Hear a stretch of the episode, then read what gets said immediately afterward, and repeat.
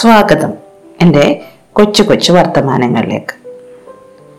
കടം ഒരു ധനമാണെന്ന് പറഞ്ഞു തന്നത് എന്റെ വീട് പണിയുടെ സമയത്ത് ഒരു മുതിർന്ന സഹപ്രവർത്തകയാണ്.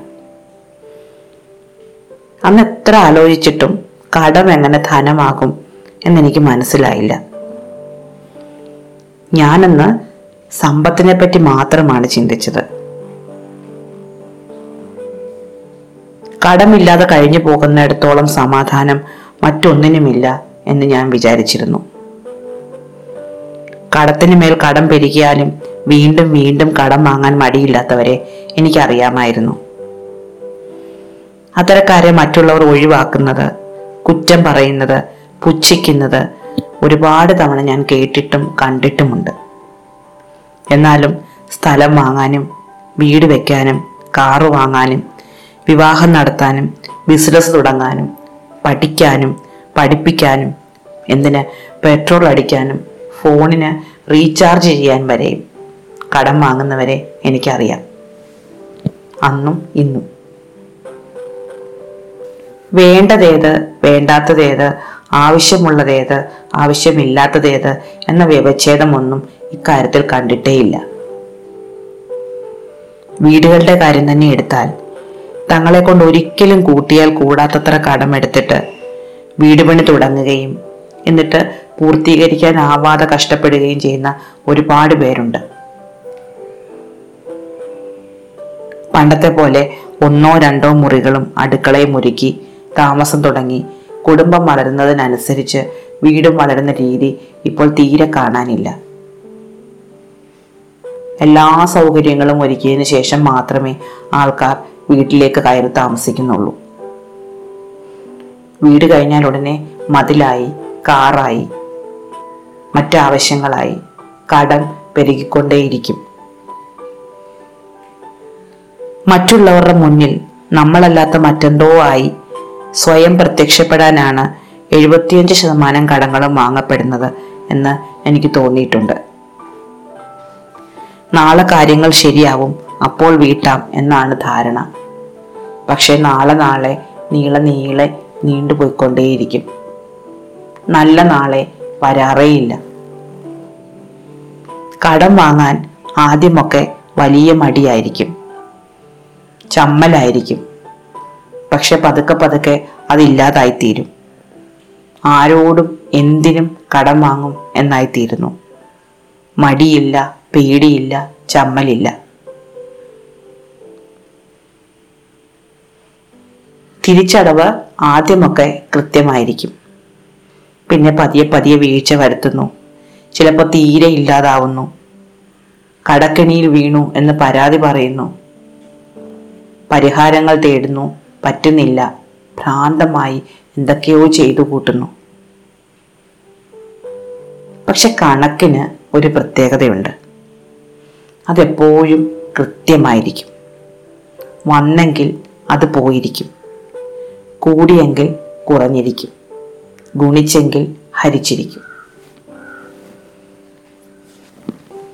വാക്കുകൊണ്ടും പ്രവൃത്തി കൊണ്ടും നോട്ടം കൊണ്ടും നമ്മളേറ്റ കാര്യങ്ങളെല്ലാം പലിശ അടക്കം തിരിച്ചു കൊടുക്കേണ്ടത് തന്നെയാണ്.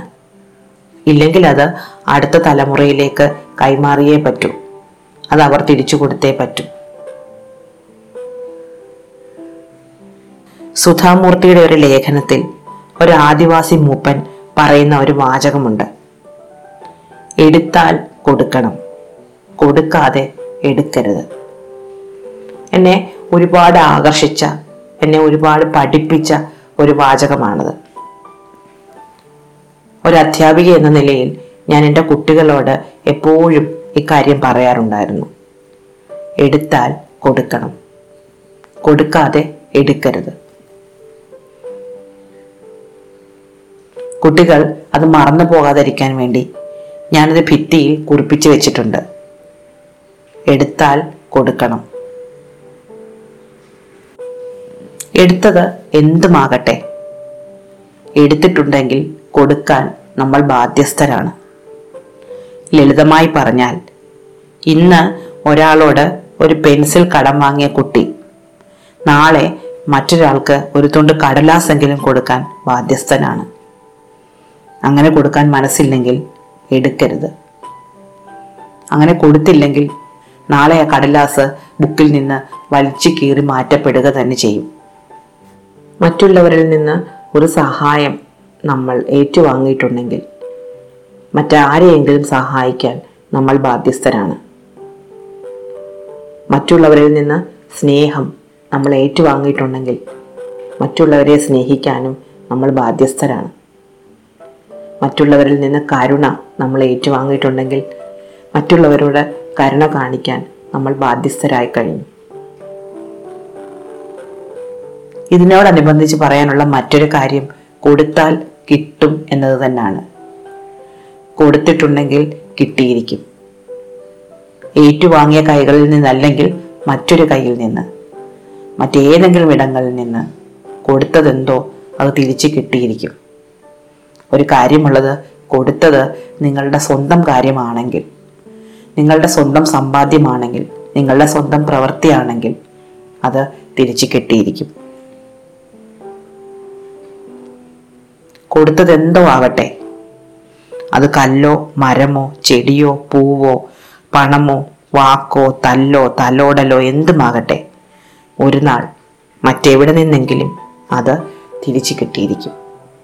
നാം മറ്റുള്ളവരോട് കരുണയോടെ ഇടപെട്ടിട്ടുണ്ടെങ്കിൽ എവിടെ നിന്നെങ്കിലും എന്നെങ്കിലും കരുണ നമുക്ക് മേൽ വർഷിക്കപ്പെടും. നാം മറ്റുള്ളവരോട് സ്നേഹത്തോടെ ഇടപെട്ടിട്ടുണ്ടെങ്കിൽ എന്നെങ്കിലും എവിടെ നിന്നെങ്കിലും സ്നേഹം നമ്മളെ തേടിയെത്തും. നാം മറ്റുള്ളവരെ സഹായിച്ചിട്ടുണ്ടെങ്കിൽ സഹായം വേണ്ട സമയത്ത് സഹായം കൃത്യമായി നമ്മളെ തേടി എത്തുകയും ചെയ്യും.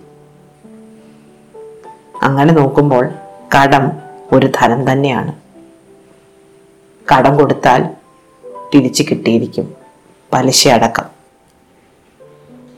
ആ അർത്ഥത്തിൽ കടം ഒരു ധനമാണ്. കടം കൊടുക്കുക. ധനം തിരിച്ചു കിട്ടിക്കൊള്ളും. നിർത്തട്ടെ. നന്ദി. നമസ്കാരം.